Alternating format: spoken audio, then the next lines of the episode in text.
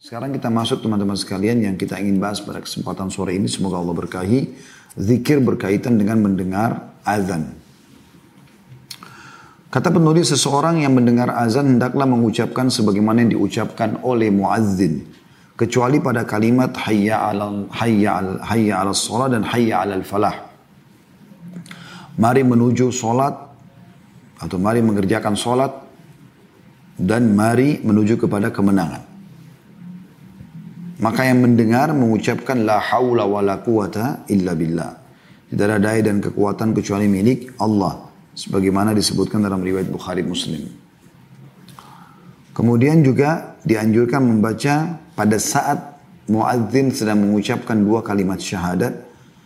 Ashhadu an la ilaha illallah. Atau pada saat mengucapkan Ashhadu anna muhammadar rasulullah. Kita membaca wa ana ashhadu. Perhatikan di situ di halaman 29. Jadi pada saat muadzin mengatakan, aku bersaksi tiada Tuhan yang berhak disembah kecuali Allah. Kita juga bilang begitu, wa ana ashhadu dan aku pun bersaksi. Atau pada saat muadzin mengatakan wa ashhadu anna Muhammad Rasulullah kita juga mengucapkan ini. Wa ana ashhadu dan saya pun memberikan kesaksian. Perhatikan di sini wa ana ashhadu an la ilaha illallah wahdahu la syarikalah wa anna muhammadan abduhu wa rasuluh. Raditu billahi rabba wa bi muhammadir rasula wa bil islami dina. Artinya aku bersaksi bahwa saya tidak tahu yang berhak disembah kecuali Allah. Tidak ada sekutu baginya. Dan sungguhnya Muhammad adalah hamba juga utusannya Aku ridha Allah sebagai Tuhan, Muhammad sebagai Rasul sallallahu alaihi wasallam dan Islam sebagai agamaku. Yang mendengarkan azan mengucapkan ini setelah muadzin ya, membaca syahadat kata beliau. Hadis ini diriwayatkan oleh Muslim dan juga Ibnu Khuzaimah. Baik teman-teman sekalian, saya ingin menjelaskan dulu tentang masalah poin-poin yang berhubungan dengan masalah azan. Banyak di antara kaum muslimin yang melalaikan masalah azan. Ya, nanti kita akan kembali lagi membahas tentang masalah ini ya. Insya Allah. Azan ini sebuah panggilan yang sudah Allah tentukan dari atas langit sana dan menjadi syariat di muka bumi ini. Itu di awal-awal Islam. Di awal-awal Islam. Di mana pada saat itu Waktu awal Nabi SAW hijrah ke Madinah, belum ada azan. Dan Nabi SAW berdiskusi dengan sahabat kira-kira seperti apa sih kita gunakan tanda agar orang-orang tahu muslimin tahu waktu sholat sudah masuk. Pada saat itu ada sahabat yang mau mencari trompet seperti orang Yahudi, ada yang mau mencari lonceng seperti orang Nasrani, ya. Intinya mereka menyebar dan wahyu belum turun pada saat itu menyampaikan tentang tata cara azan atau panggilan karena azan adalah panggilan. Maka akhirnya ada seorang sahabat bernama Abdullah radhiyallahu anhu, beliau mimpi. Dan dalam mimpi itu kita tidak bisa ngatur bagaimana caranya kita ngobrol sama apa namanya eh, orang-orang yang sedang kita dalam mimpi. Tapi mengalir dengan sendirinya begitu saja gitu. Maka sahabat ini melihat, Abdullah ini melihat radhiyallahu anhu ada orang yang lewat pegang lonceng. Seperti lonceng orang Nasrani tapi kecil gitu ya. Maka dia berkata dalam mimpinya, tentunya saya bilang tadi tidak bisa diatur ya. Dia tiba-tiba bertanya dengan hikmah Allah subhanahu wa ta'ala. Dia mengatakan, maukah kau jual lonceng itu buat kami? Atau untukku? Maka orang yang dalam mimpi itu bertanya, kenapa kau mau pakai lonceng ini? Kenapa mau beli? Maka dia bilang untuk panggilan sholat kami. Maka dalam mimpi itu orang tersebut berkata, ya, ini tentu malaikat ya dalam mimpi ini. Dia berkata, maukah kau aku ajarkan yang lebih baik daripada lonceng ini? Maka kata Abdullah tentu saja. Maka malaikat tersebut mengajarkan lafaz azan kepada Abdullah. Sudah kita tahu Allah Akbar, Allah Akbar, Allah Akbar, Allah Akbar. Asyadu la ilaha illallah, asyadu la ilaha illallah, asyadu anna Muhammad Rasulullah, asyadu anna Muhammad Rasulullah, hayya ala salah, hayya ala salah, hayya ala falah, hayya ala falah. Allahu Akbar, Allahu Akbar, la ilaha illallah. Maka sahabat ini pun terbangun. Kemudian beliau langsung menemui Nabi SAW. menyampaikan, Ya Rasulullah seperti ini mimpi saya. Maka kata Nabi SAW, mimpi yang bagus, ajarkanlah kepada Bilal karena dia suaranya lebih bagus daripada kamu. Dan hadis ini hadis yang sahih. Maka mulai digunakan lafaz azan tersebut pada saat dikumandangkan azan. Jadi sahabat ini tidur kurang lebih di waktu duha. Ya, di kailula waktu istirahat uh, siang biasanya menjelang duhur gitu. Pas menjelang duhur beliau ajarkan datang melapor kepada Nabi SAW. Lalu Nabi SAW suruh diajarkan kepada Bilal. Bilal tahu Lalu kemudian Bilal panggil azan. Nah, pada saat terdengar suara panggilan azan duhur tersebut, para sahabat kumpul. Umar bin Khattab pun ternyata mimpi yang sama, lalu kemudian beliau melapor kepada Nabi SAW. Dan Nabi SAW mengatakan telah dimimpikan oleh Abdullah tadi. Nah, lafaz azan ini teman-teman sekalian bukan hanya sekedar panggilan biasa. Secara zahir, muadzin-muadzin yang mengumandangkan azan. Tapi kalau kita coba renungi teman-teman sekalian, seluruh dunia ini, Mau orang Arab dari Jazirah Arab, mau orang Melayu di Asia Tenggara, mau orang bule di mana pun di Amerika, di Eropa, di Australia. Mau orang hitam dari Afrika, intinya ya, mereka semua ini, teman-teman selama dia muslim dan dia adzan, kalimatnya sama. Ada kata pesan di situ, ya. Bukan mereka yang ngarang, bukan pakai bahasanya, semua pakai bahasa Arab dan semua sama urutannya. Semua sama lafadznya. Bisakah Anda coba korek mutiaranya di situ? Apa itu? Ternyata teman-teman sekalian adzan itu bukan muadzin yang memanggil secara hakikat. Tapi Allah subhanahu wa ta'ala. Karena mereka hanya menjalankan apa yang Allah syariatkan. Jadi pada saat muadzin mengatakan, Hayya ala salah. Misalnya, ayo mengerjakan sholat. Itu panggilan dari Allah subhanahu wa ta'ala. Hayya alal falah. Misalnya. Ayo menuju kepada kemenangan. Ini memang panggilan dari Allah subhanahu wa ta'ala. Rugi teman-teman sekalian. Kita mendengarkan adzan begini. Panggilan dari sang pencipta Allah sehari lima kali. Bahkan di masa kita sekarang ini Allah mudahkan ada mikrofon, pengeras suara. Kita bisa nonton dari medsos. ya Dari TV misalnya. Dari media-media sekarang sudah ada. Setiap waktu azan masuk, umumnya orang kumandangkan azan. Juga di aplikasi. Cukup banyak aplikasi azan yang tidak asing lagi di handphone kita insya Allah. Saya yakin walaupun iman dalam hati Anda seperti biji sawi dari keimanan Anda masih mau punya aplikasi itu. Yang bisa mengingatkan kita waktu sholat bunyi peringatan, terdengar suara azan. Ya. Karena panggilan ini adalah panggilan dari Allah subhanahu wa ta'ala. Panggilan ilahi untuk menuju, menuju kepada kemenangan. Dan setiap kali Anda mau perbaiki sesuatu, perbaiki dari sholat. Yakin teman-teman, coba lima waktu sholat itu yang Anda prioritaskan. Jadikan di situ kesejukan jiwa Anda. Jadikan target utama. Begitu azan berhenti dari semua transaksi, semua kegiatan, Anda langsung saja ya uh, sholat. Ini sebuah kemuliaan tersendiri. Ya. Insya Allah yang lainnya akan ikut. Akan baik dengan sendirinya. Tadi dalam hadis yang sudah kita jelaskan dalam buku tersebut, kalau kita mendengarkan muadzin, kita ucapkan seperti yang diucapkan. Kemudian ada peringatan dari Nabi SAW kecuali pada salafat hayya ala salah hayya falah kita ganti dengan la haula wa la quwata illa billah. Orang yang menjawab ini dapat keutamaan tersendiri, muadzin dapat keutamaan sendiri juga. Ya, jadi ada lafat adzannya punya keutamaan sendiri, baik orang yang muadzin muadzin atau orang yang mendengarkan dan mengikuti muadzin atau memang menjadi muadzinnya sendiri juga punya keutamaan sendiri. Jelas teman-teman sekalian ada banyak hadis yang akan saya coba bacakan supaya kita merenungi makna hadis ini. Karena memang kita kebanyakan kalau dengarkan azan di radio mungkin di mobil dimatikan. Atau di handphone mungkin ada peringatan azan kita matikan. Atau mungkin kita lagi di lampu merah ada azan terdengar dari mikrofon, mikrofon masjid kita sibuk masih terima handphone. Kita nggak peduli seakan-akan itu bukan hal yang penting. Perhatikan hadis yang pertama yang saya ingin sampaikan. Renungi baik-baik. Dari Abu Hurairah radhiyallahu anhu dan ini hadis sahih bahwasanya Rasulullah SAW bersabda, "La ya'lamun nasu ma fi nidai was safil awal thumma lam yajidu illa an yastahimu alai illa an yastahimu alai lastahamu." Walau ya'lamuna ma fi tahjir lastabaku ilaihi walau ya'lamuna ma fil atamati was subhi la atauhuma walau habwa. Seandainya orang-orang itu mengetahui pahala yang terkandung pada azan dan saf pertama.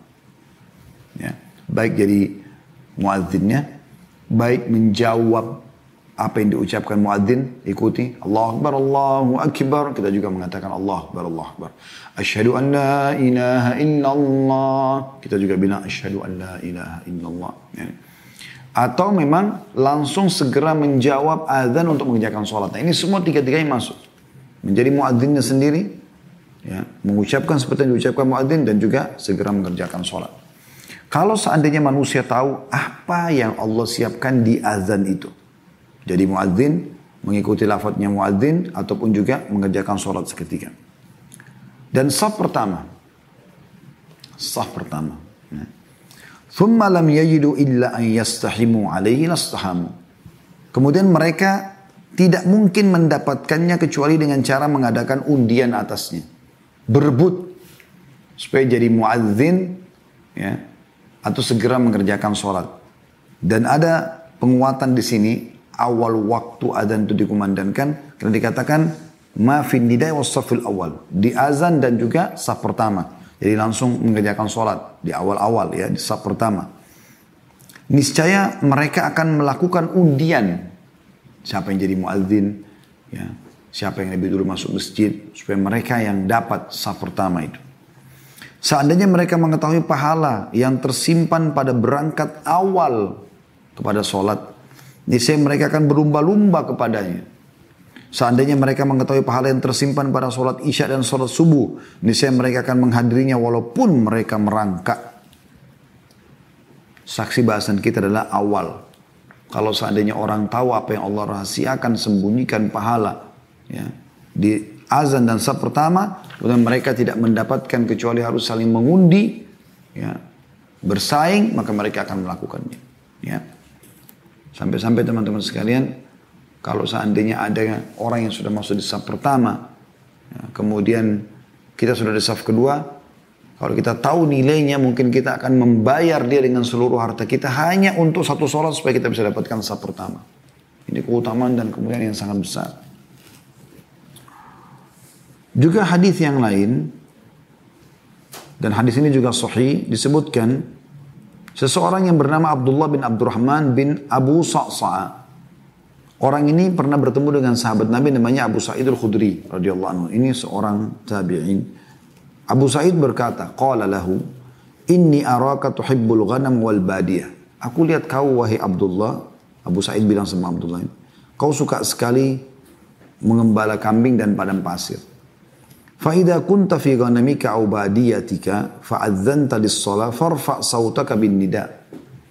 Kalau seandainya kau sedang di padang pasirmu atau di sedang mengembala dombamu dan kau ingin sholat, kumandangkan azan, ya, maka angkat keraskan suaramu. Apa manfaatnya ngerasin suara bagi muadzin?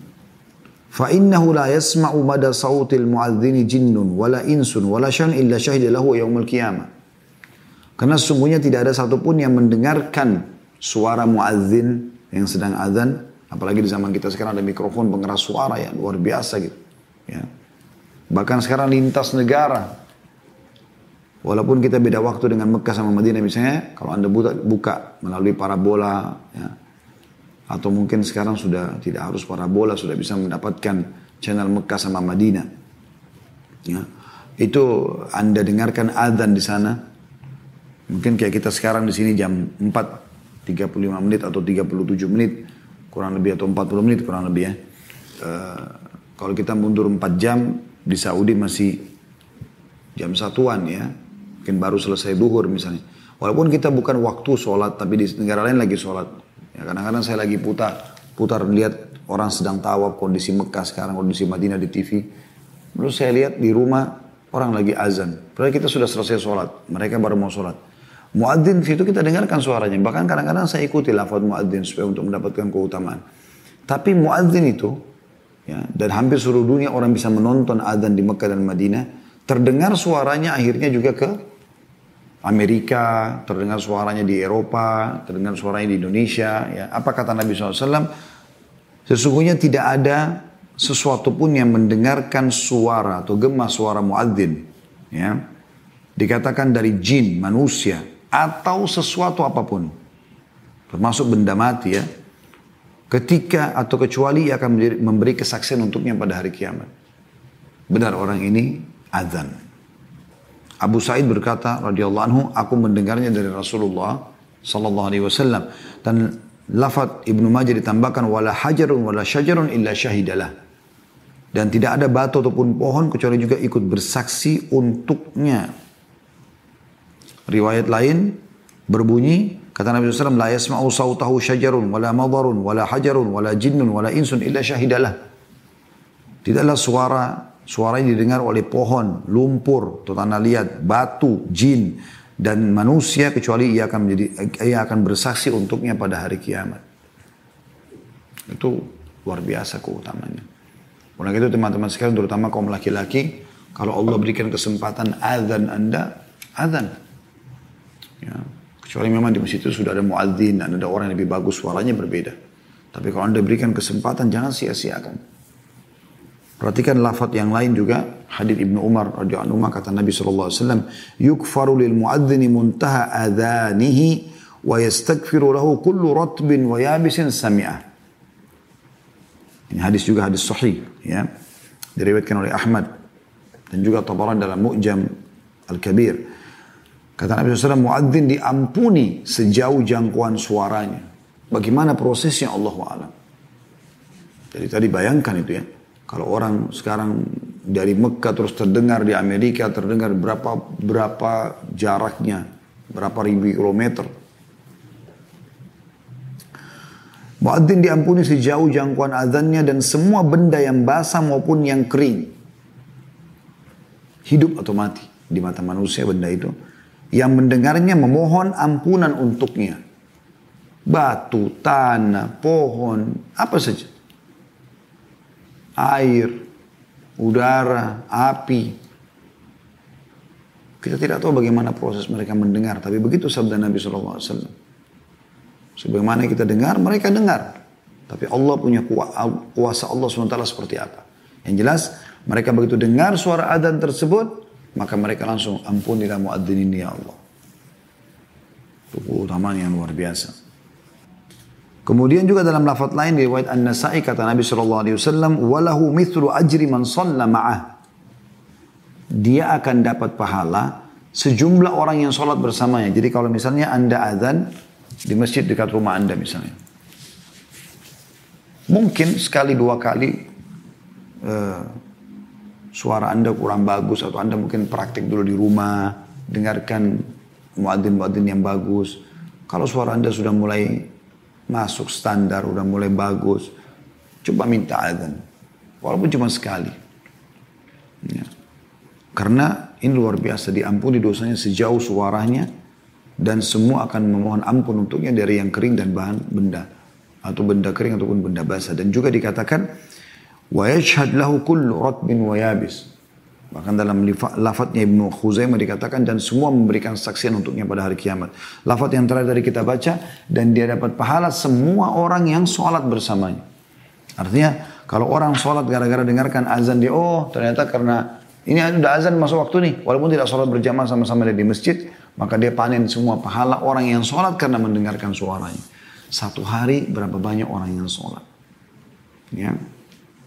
Walaupun dia tidak ikut sama anda sholat di rumah, uh, dia tidak sholat di masjid, tetap anda dapat pahalanya walaupun dia sholat di rumah. Karena dia sholat karena setelah mendengarkan azan anda. Dalam riwayat, dalam lafaz yang lain Ibn Hibban meributkan atau menyebutkan dalam sahihnya Al-muadzinu yukfaru lahu madda sawtih. Muadzin akan diampuni sejauh jangkauan suaranya. Wa yashhadu lahu kullu ratbin wa yabis dan semua yang kering dan basah akan menjadi saksi untuknya wa syahidus salati wa syahidus salati yuktabu lahu khamsun wa ishruna hasana wa yukaffir anhu ma bainahuma serta juga orang yang menghadiri sholat berjamaah ditulis untuknya 25 kebaikan dan dihapuskan darinya apa yang ada di antaranya. Jadi teman-teman bayangkan kalau kita dengar azan kita ke masjid nih, kita sholat. Kita dapat 25 pahala.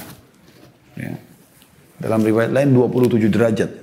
Dan Ibnu Abbas radhiyallahu berkata, satu derajat itu jaraknya eh, perbedaannya eh, sekian tahun. Subhanallah saya terlupa, takut khawatir salah. Tapi belum menyebutkan tentang sekian tahunnya ya. Jadi bedanya sekian tahun derajatnya di surga dengan ya apa namanya dengan dengan dengan menjawab azan itu dengan sholat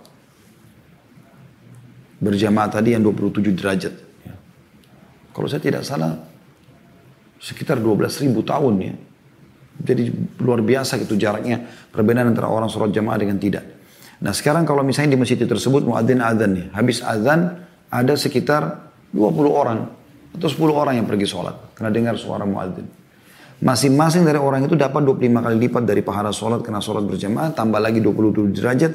Kalau kali 10 orang berapa kira-kira? 250 pahala sholat dan 270 derajat. Ya. Maka muadzin dapat kalau 10 orang ikut sholat berarti 11 sama dia. Semua didapat sama dia. Sebagaimana hadis tadi sudah menyebutkan semua orang yang sholat itu dia akan panen pahalanya. Termasuk pahala imam sendiri. Imam panen pahala jemaahnya. Tapi muadzin panen pahala imam dan seluruh jemaah. Ini luar biasa ya penyampaian. Dan ini semua digabungkan hadisnya yang diriwayatkan Imam Muhammad dan An-Nasai dengan sanad hasan ya disebutkan oleh Al-Mundri dalam kitab At-Targhib Tarhib dari Al-Bara' ibn Azib dari anu bahwasanya Nabiullah Muhammad sallallahu alaihi wasallam bersabda Inna Allah malaikatu yusalluna ala saffil muqaddam Sesungguhnya Allah dan para malaikatnya bersalawat kepada orang yang berdiri di saf-saf depan. Wal muadzinu yukfaru lahu mada sauti dan muadzin diampuni dosanya sejauh jangkauan suaranya. Wa yusaddiquhu man sami'ahu min rutbin wa yabis. Dan semua yang mendengarkan baik yang basah ataupun kering membenarkannya. Walahu mithlu ajri man ma'ah. Dan dia akan panen pahala atau mendapatkan pahala semua orang yang sholat berjamaah bersamanya. Atau karenanya. Jadi ini luar biasa teman. Banyak sekali lafaz itu ya. Riwayat Tabarani juga dari Abu Umama. Nabi SAW mengatakan begitu juga. Wa ajru wa ajruhu mithlu ajri man ma'ah. Dan pahalanya sejumlah pahala orang yang ikut sholat karena mendengarkan suaranya. Baik sholat sama dia ataupun tidak sholat sama dia. Juga muadzin ini adalah orang-orang yang bisa dipercaya. Sebagaimana sabda Nabi SAW, Al-imanu al-imamu dhamin wal muadzinu mu'taman. Allahumma arshidil a'imma wakfir lil muadzinin. Imam adalah penjamin dan muadzin yang dipercaya. Imam adalah penjamin, maksudnya penjamin sholat. Karena imam itu kalau sudah datang boleh iqamah. Dia pemilik iqamah. Muadzin pemilik azan. ya. Dan dikatakan kata oleh Nabi SAW dan muadzinu mu'taman. Muadzin adalah orang yang bisa dipercaya. Kalau tidak dipercaya nggak mungkin kan dia bisa curang dengan awal waktu sholat. Dia terlambatkan, dia malas, dia ketiduran. Orang muadzin itu umumnya subhanallah orang yang on time. Allah SWT gerakkan hati mereka untuk selalu datang di masjid lebih awal, mereka yang adzan makanya mereka diberikan pahala orang-orang yang sholat bersama mereka. Itu keutamanya besar sekali. Keutamanya besar sekali ya. Makanya dikatakan dia mu'taman. Lalu Nabi SAW mendoakan Allahumma arshidil a'imma wakfir lil muadzinin. Ya Allah berikanlah petunjuk para imam supaya mereka benar dalam memimpin sholat bacaannya gerakannya segala macam dan ampunilah para muadzin Nabi SAW mendoakan semua muadzin diampuni dosanya ya dan itu keutamaan yang luar biasa bagaimana muadzin mendapatkan doa dari Nabi alaihi salatu wassalam. Juga teman-teman sekarang kalau adzan lagi dikumandangkan, syaitan lari terbirit-birit. Hadisnya hadis sahih. Ini diriwayatkan Bukhari, Muslim, Abu Daud, An-Nasai. Abu Hurairah berkata radhiyallahu anhu bahwasanya Rasulullah SAW bersabda, "Idza nudiya bis salati adbara syaitanu wa lahu duratun." hatta la yasma'u ta'zin. Apabila adzan untuk sholat dikumandangkan maka syaitan melarikan diri sambil terkentut-kentut mengeluarkan angin karena takutnya sampai dia tiba di lokasi yang tidak terdengar azan. Ya. Fa'idha qudiyal adhanu akbal. Kalau azan sudah selesai dia datang kembali untuk menggoda orang yang mau sholat. Fa'idha thuwi babiha adbar. Apabila azan ya, apabila iqamah dikumandangkan maka dia melarikan diri lagi. Faidah khudiyat taswibu akbal. Kalau iqamah sudah selesai, dia datang lagi. Menggoda orang yang sholat. Hatta yakhtura bainal mar'i wa nafsi. Ya. Sampai akhirnya dia mengganggu kehusyuan seseorang. Yang sedang sholat menggodanya. Yakul sambil mengatakan, Udhkur kada, ingatlah ini. Udhkur kada, ingatlah itu. Lima lam yakun yadhkur min qabl. Yang dia tidak dia belum ingat sebelumnya. Kuncinya yang hilang, janjinya, transaksi jual beli, pertengkarannya dan seterusnya. Hatta yadhallu rajulu ma yadri kam shalla. Sampai seseorang itu lupa berapa rakaat dia sholat. Tapi saksi bahasan kita adalah ternyata dengan azan syaitan lari. Ya. Mereka ketakutan. Ya. Mereka lari meninggalkan suara azan tersebut karena ketakutan mendengarkan azan. Juga teman-teman sekalian ada hadis Nabi SAW yang berbunyi Al-muadzinuna atwalun nasi anakan yawmal qiyamah. Hadis sahih riwayat Muslim. Para muadzin adalah orang-orang yang berleher terpanjang tertinggi pada hari kiamat. Maksudnya paling dimuliakan oleh Allah SWT. Paling nampak. Ya. Dilihat oleh orang-orang. Jadi ini jelas sekali bagaimana keutamaan orang-orang yang azan. Ya. Dan anda juga tentunya bisa dapat keutamaan dengan mengikuti muadzin Sebagaimana tadi hadis sudah kita jelaskan ya. Jadi ini semua punya keutamaan-keutamaan tersendiri. Kemudian juga ada hadis yang mulia sekali teman-teman sekalian ya. Makanya saya bilang usahakan Anda azan walaupun sekali di masjid Anda ataupun di satu lokasi. Dengarkan hadisnya ini. Hadis yang sahih diriwayatkan Abu Daud dan juga An-Nasa'i dari Uqbah bin Amir radhiyallahu anhu. Dan ini hadis sahih ya disahihkan oleh Syekh Albani. Dia mengatakan, aku mendengar Rasulullah SAW bersabda, Ya'jabu rabbuka min ra'i ghanamin fi ra'si shaziyatin lil jabal yu'adhdhinu bis salati wa yusalli فيقول الله عز وجل انظروا إلى عبدي هذا يؤذن ويقيم الصلاة يخاف مني قد غفرت لعبدي وأدخلته الجنة الله أكبر artinya gini Tuhanmu takjub Nabi SAW bersabda ya kepada sahabat ini agar sahabat ini memahami Uqbah bin Amir radhiyallahu anhu dan sampai kepada kita juga Tuhanmu takjub Allah SWT takjub. Kepada siapa? Kepada seorang pengembala domba di puncak bukit di gunung. Dia mengumandangkan azan untuk sholat lalu dia sholat. Jadi dia azan sendiri di atas gunung nggak ada orang. Dia mengembala kambing sampai ke sana gitu. Jadi anda lagi jalan, lagi di tengah jalan, lagi keluar kota, kendaraan lewat darat misalnya anda mampir. Kemudian anda uh, azan. Walaupun anda sholat sendiri.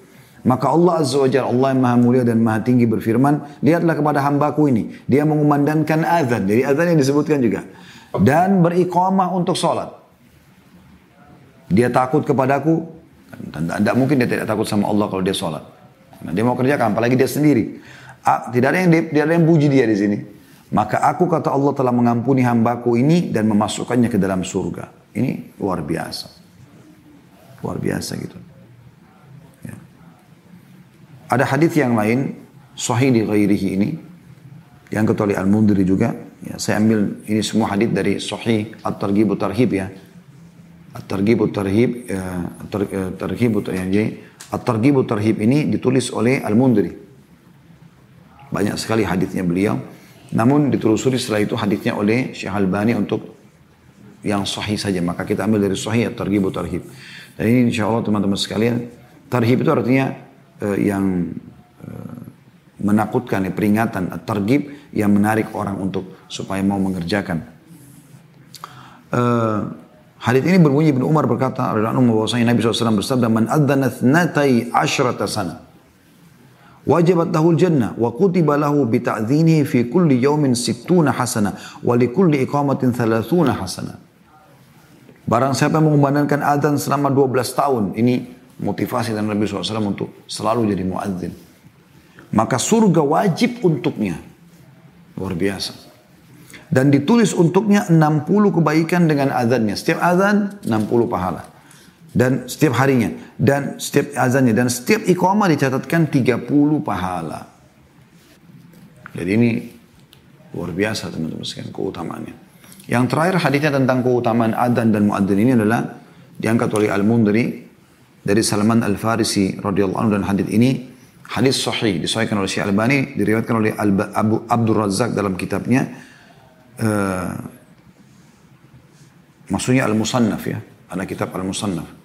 Berbunyi bahwasanya Rasulullah SAW bersabda idza kana rajulu bi ardi kiyyin fahanatis salah falitawadda fa in lam yajid ma'an falitayammam aqama salla ma'ahu malakah Wa in adzana wa aqam salla khalfahu min junudillahi ma la yura tarafahu. Apabila seseorang berada di padang yang sepi, lalu waktu sholat telah tiba, maka hendaklah dia berwudu. Jika dia tidak menemukan air maka hendaklah dia bertayamum. Jadi tidak menunda sholat walaupun lagi safar, lagi di tempat yang terpencil sendirian. Jika dia iqamah, maka ada dua malaikat yang sholat bersamanya. Jika dia berazan dan beriqamah, maka yang sholat di belakangnya adalah tentara Allah yang banyak yang tidak dapat dilihat ujungnya atau kedua ujungnya. Jadi ada orang subhanallah kadang-kadang dia kalau mau sholat, dia langsung saja iqamah. Allah Akbar, Allah Akbar, Allah langsung iqamah, langsung sholat. Ini kalau dia sendirian, yang sholat bersama dia dua malaikat. Kalau dia azan dulu, di waktu awal sholat di tempat yang sunyi tadi, supaya azan terkumandangkan. Lalu dia iqamah, maka kata Nabi SAW, sholat bersamanya makhluk Allah subhanahu wa ta'ala yang tidak terlihat lagi ujungnya. Bisa bermakna dari kalangan malaikat. Hanya dengan azan, maka dapat keutamaan seperti ini. Nah, ini luar biasa teman